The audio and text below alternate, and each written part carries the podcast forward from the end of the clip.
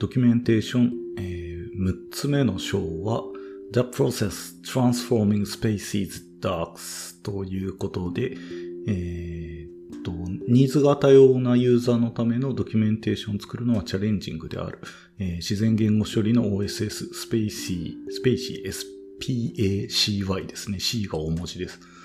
spaCy での例を紹介するとあります。で、今回は2回に分けてその前半です。えー、と、大佐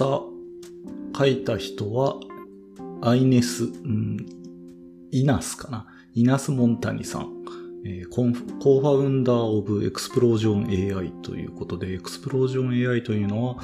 ユーザーフォーカスな machine learning と、えー、 natural language processing のための developer tools を作っているデジタルスタジオ。 spaCy の、え、NLP ライブラリーの one of core developers の方による記事です。全体的には、まあ、あの、OSS である製品について喋ってるんですけど、どうしても、あの、自然言語処理とか、ちょっと、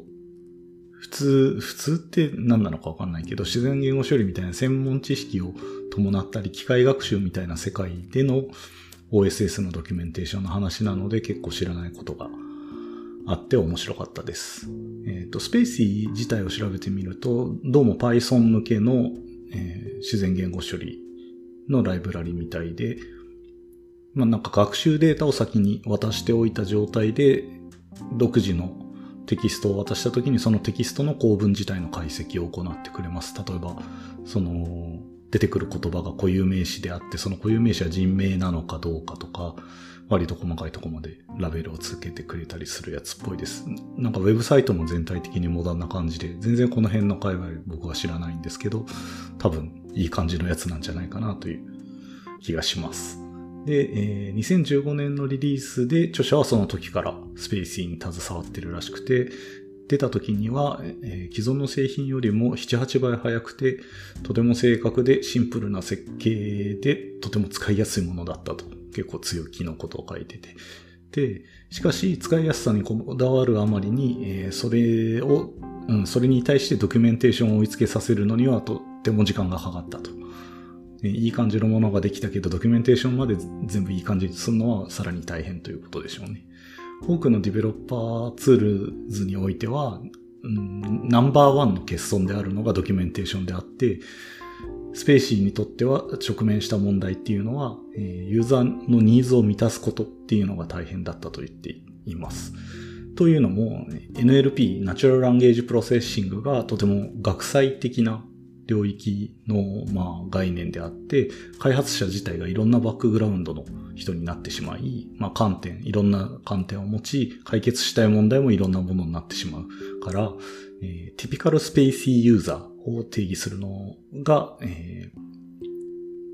まあ難しくて定義せずに、じゃあ定義しなかったら、その状態で便利なドキュメンテーションを作るというのはとっても難しいことになってしまうと。で、統計モデルに依存するライブラリなので、えー、っと、ドキュメンテーションを書こうにもこう挙動が予想しづらく、ユーザーが、ユーザー自身が期待することや一機能が何をするかを正確にドキュメンテーションできない、ドキュメントできない。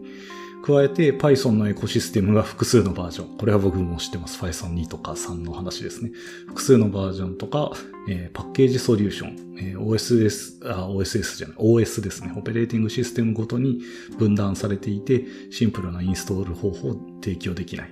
結構ドキュメンテーション書くときの難儀なスタート地点ですね。という不安が書いてあって、で、えこれらへの解決策は、えドキュメンテーションをもっとダイナミックにすることであったと、まあ、序文では結論付けてくれています。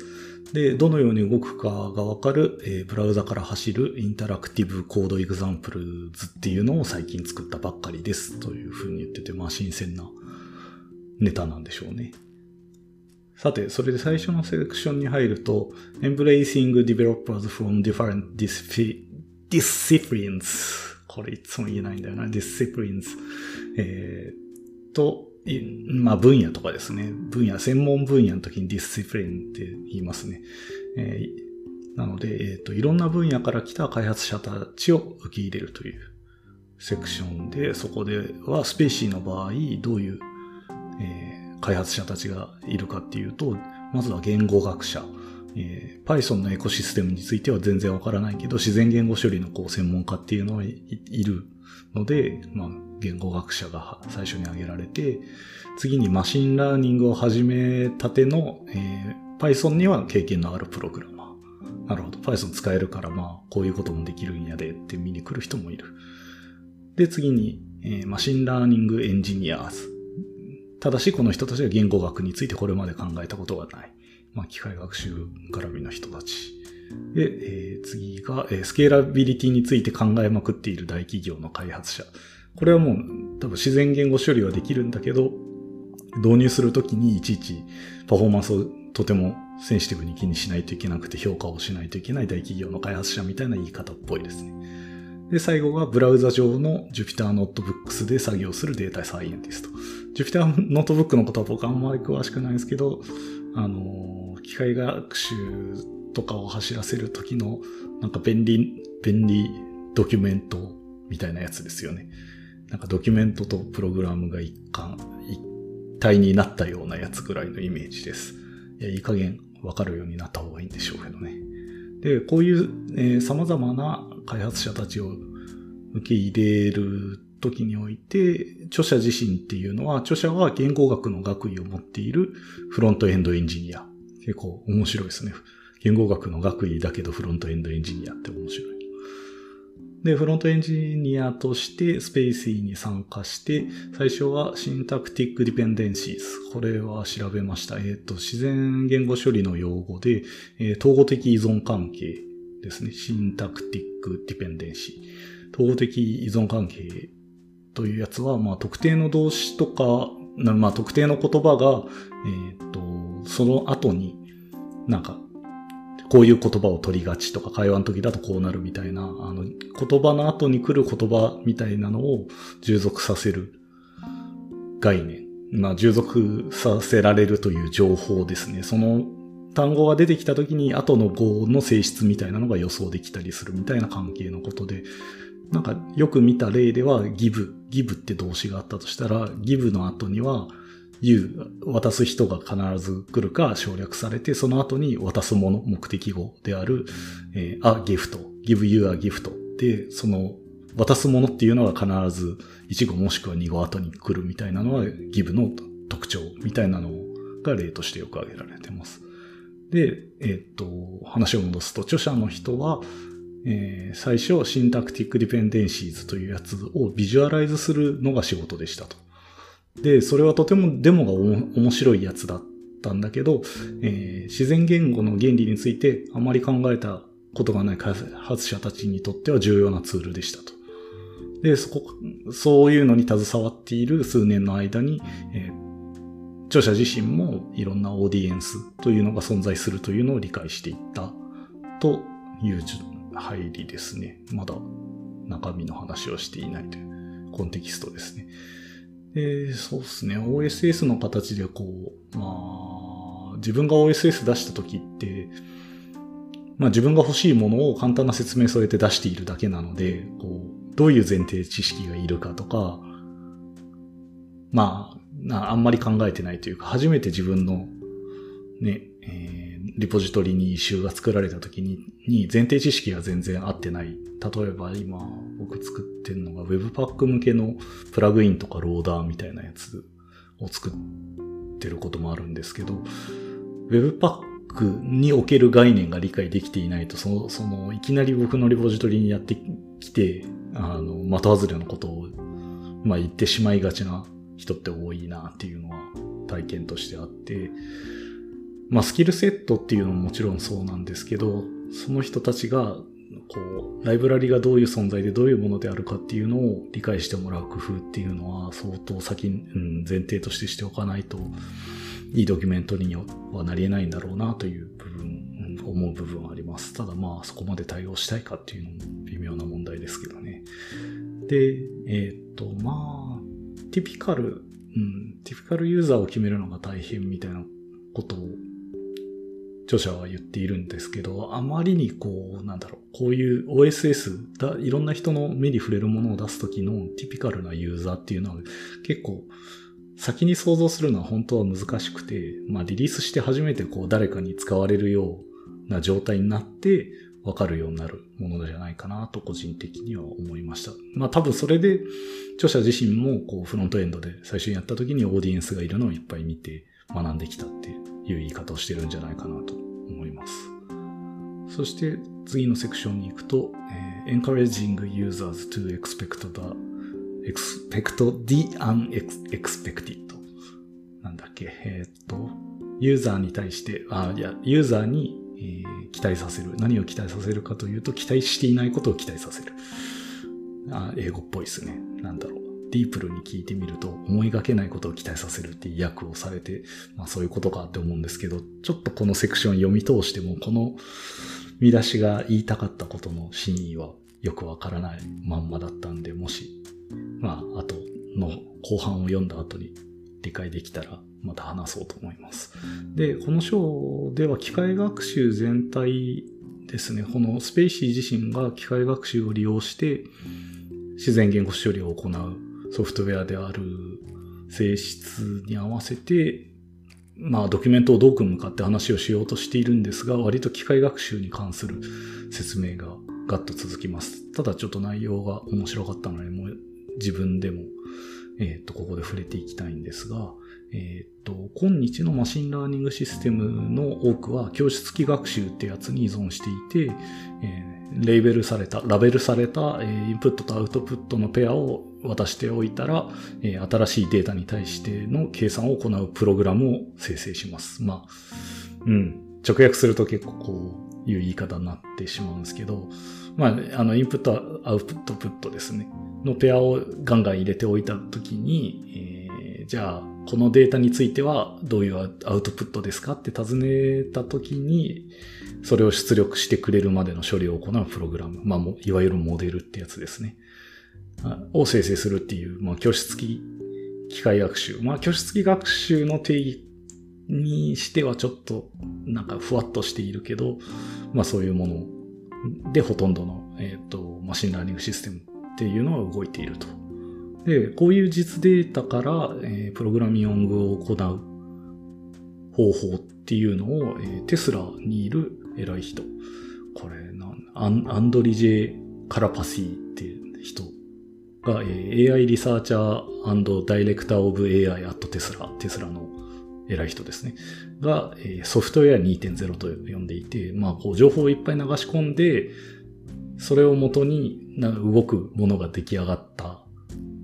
まあまあ、ある種それはプログラミング。だから実データからプログラミングを行うことをソフトウェア2.0とおっしゃっていて、なんかその引用されているこの人の言葉があって、我々が望ましいと思うプログラムの振る舞い、えー、思うプログラムの振る舞いのゴールを決めるためのアプローチ。えー、例えば、インプットアウトプットのペアのデータセットを満足させることができるかとか、えー、囲碁で勝つみたいな、な、まあ、望ましいと思うプログラムの振る舞いは、えー、それを作るのは、えー、ざっくりとコードのスケルトンを書いて、えー、探索を行うためのプログラムの空間のサブセットを定義する。まあ、あれですね、なんか、外枠の定義をしてあげて、それの中で合ってる合ってないの計算を繰り返しやって、こう、まあ、外枠みたいなのを掴んでいかせると。で、そして、まあ、そこを計算リソース自体が、えー、手当たり次第に動作してプログラムの空間内を、え、探索し続けると。もうこれは、僕もうちょい machine learning のことを分かってるといい言葉で置き換えられそうな気がするんですけど、まあ、 machine learning、こう、大学大学院の講義で多分最後に触ったのが、うん、それっきりっていう感じで、まあ、ふわっとした概念しかわからないんで、ちょっとこれは、なんかもうちょい学んだ後に見直した方がいいのかな。えっと、まあ、えっと、まあ難しいと思いつつも表現しようとすると、えっと、ルールやサンプルデータを与えて正しいかどうかの判断を、判定をさせまくって、まあ汎用的なモデル、まあプログラムですね、この文で言う。プログラムを作り出していくのがソフトウェア2.0というやつなんだろうと思います。これはまあ、この概念自体に対しては僕はあんまり違和感はなくて、なんだろうな。昔高専いた時に、ニューラルネットワークで、なんだろう、自転車が自転車自身をバランス取る。まあ、自転車が自分で、えー、二輪走行できるようになるプログラムみたいな。自転車乗りロボットって先生は言ってたけど、そういう研究をしている題材を見たことがあるので、まあ、あの、プログラム自身が自分をプログラムするっていうのは、まあ、トートロジーっぽいんだけど、それを知っているとトートロジーっぽく聞こえなくなるなという学習をしたことが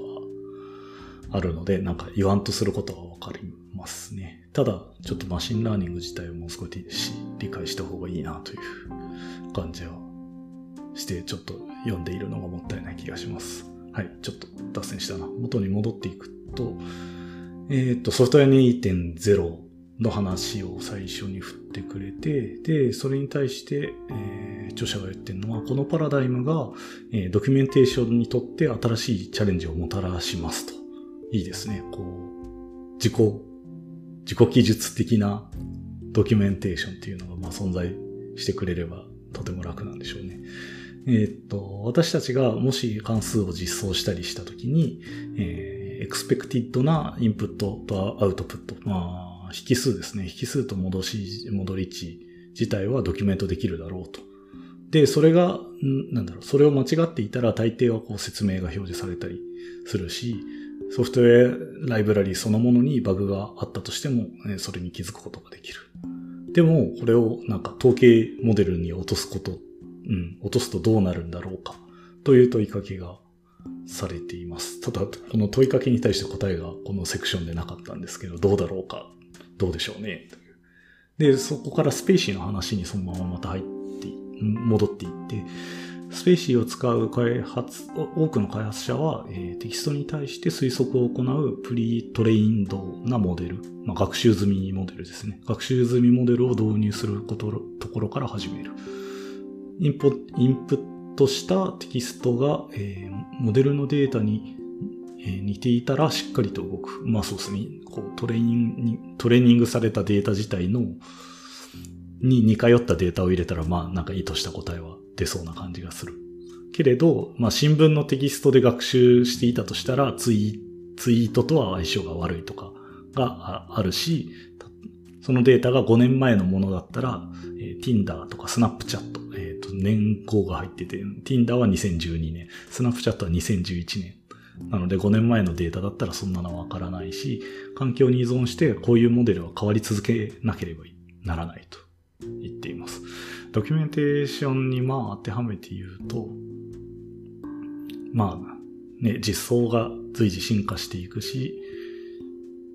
まあ実装もそうだけど、まあ世のプログラミングに対する背景とかソフトウェアに対する背景も全部コンテクストが変わっていくので、うん、学習したモデルで記述したとしても同じことを考えないといけない気がしますね。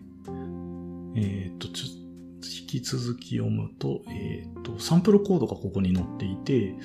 えっ、ー、と、統計も、えー、そのサンプルコードはこう Python のコードなんですけど、統計モデル自体を、なんだろう、ライブラリのコンストラクターに渡している上で、えー、ある文を入力したときにその文の解析結果を評価するような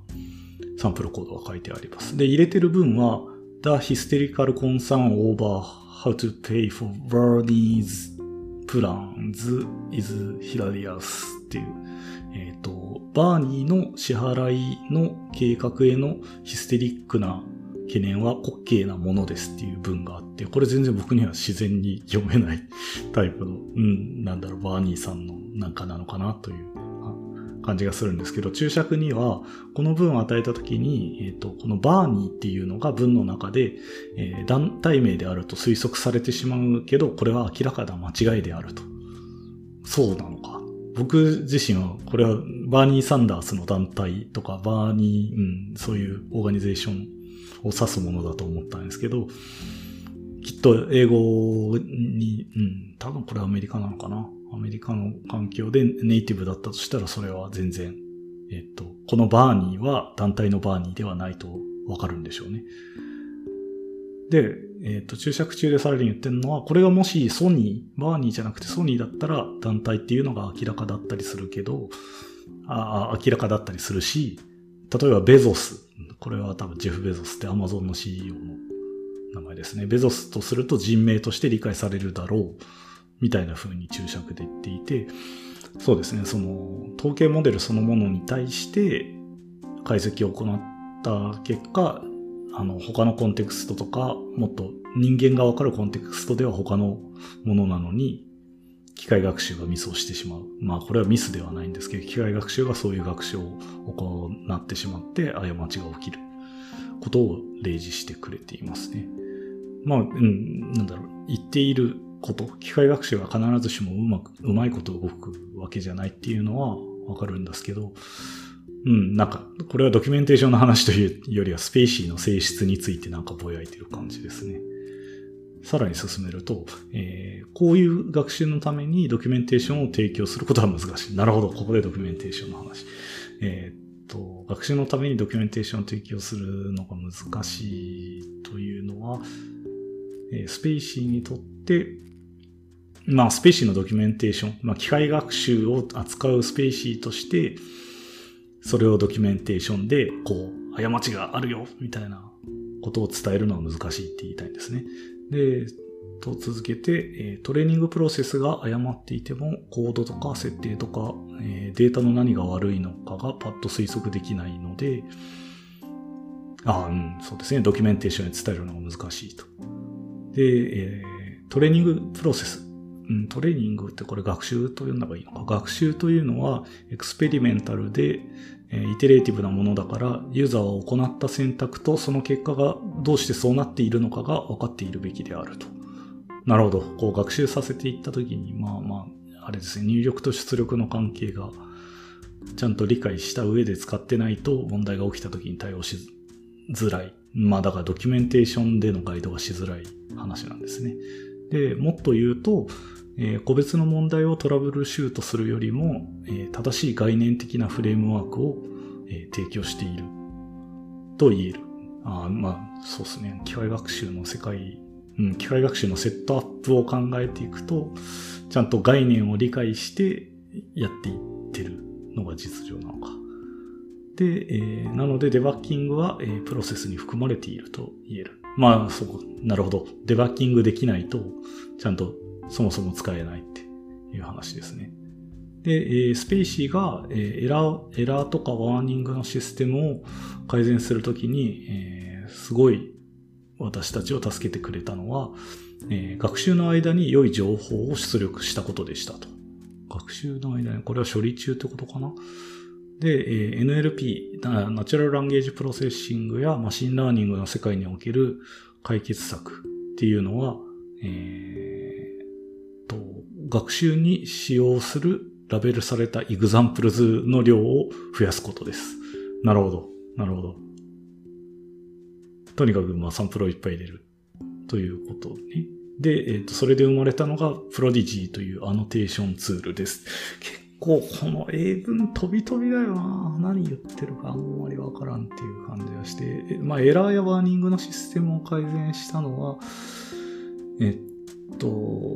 うん、まあ、エラーワーニングのシステムを改善したのは私たちをすごく助けたと。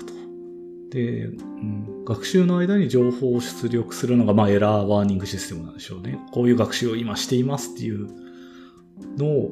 情報で出したりとか、な、なんて言ったらいいのかな。こう、ゲームのローディング画面で操作方法とか、なんかフィールド上の情報を教えてくれるのと近いんだろうな。学習の間に、まあ、いい情報をこう提供するっていうのが、この最後に言っている Prodigy というアノテーションツールにつながってるんでしょうね。えっと、 Prodigy ちょっと調べてみたんですけど、 Prodigy 自体はこう学習データにインタラクティブにアノテーションを与える。アノテーションとだけ言われてもわからんけど、えっ、と、例えば自然言語処理であったら、なんか読み込んだ文の中で、えっ、と、なんだろう、マシン的にちょっとヒントを与えてくれてもいいんじゃないみたいなサンプルの文を取り出してきて、これ、この部分は人名であ、人名だと思うんですけど、合ってますかみたいなのをインタラクティブに聞いてくれるのがプロディジーみたいです。で、その、合ってます、合ってませんみたいなのを教えること自体はアノテーションというみたいですね。で、えっ、ー、と、そういうツールだったんですけど、最終的に、えー、学習、多分こうやって、この学習結果を出力されるより随時フィードバックをする方がいいっていうのが、 Prodigy が導き出した話で、それが多分、え、ー、と、 spaCy のエラーワーニングシステムからの学びだったんでしょうね。あんまりちょっとドキュメンテーションという話題の中で、で、なんだろう、まだ自分たちのプロダクトの話をまた長々とされている気がするんだけど、まあ、無理に解釈してみると、こうやってまとまった情、ドキュメントを全部集めて渡すというよりは、こう、プロセスの中で随時情報を与える形を取った方がいいだろうというのを示唆しているんじゃないかなと思わないこともないですね。うん、どうだろう。ちょっとまあこれ読み進めたら明らかになるのかもしれないんですけど、今回はここまでです。次回が後半で、えっ、ー、と、後半の方は見出しだけバッと見ると、ドキュメンテーションにおいていろんな環境を持つ人のためにどういうパーソナライズをしたらいいのかみたいな話と、えー、 spaCy の人たちが作ったダイナミックなドキュメンテーションというものがどういうものなのかみたいなのが紹介されていくようです。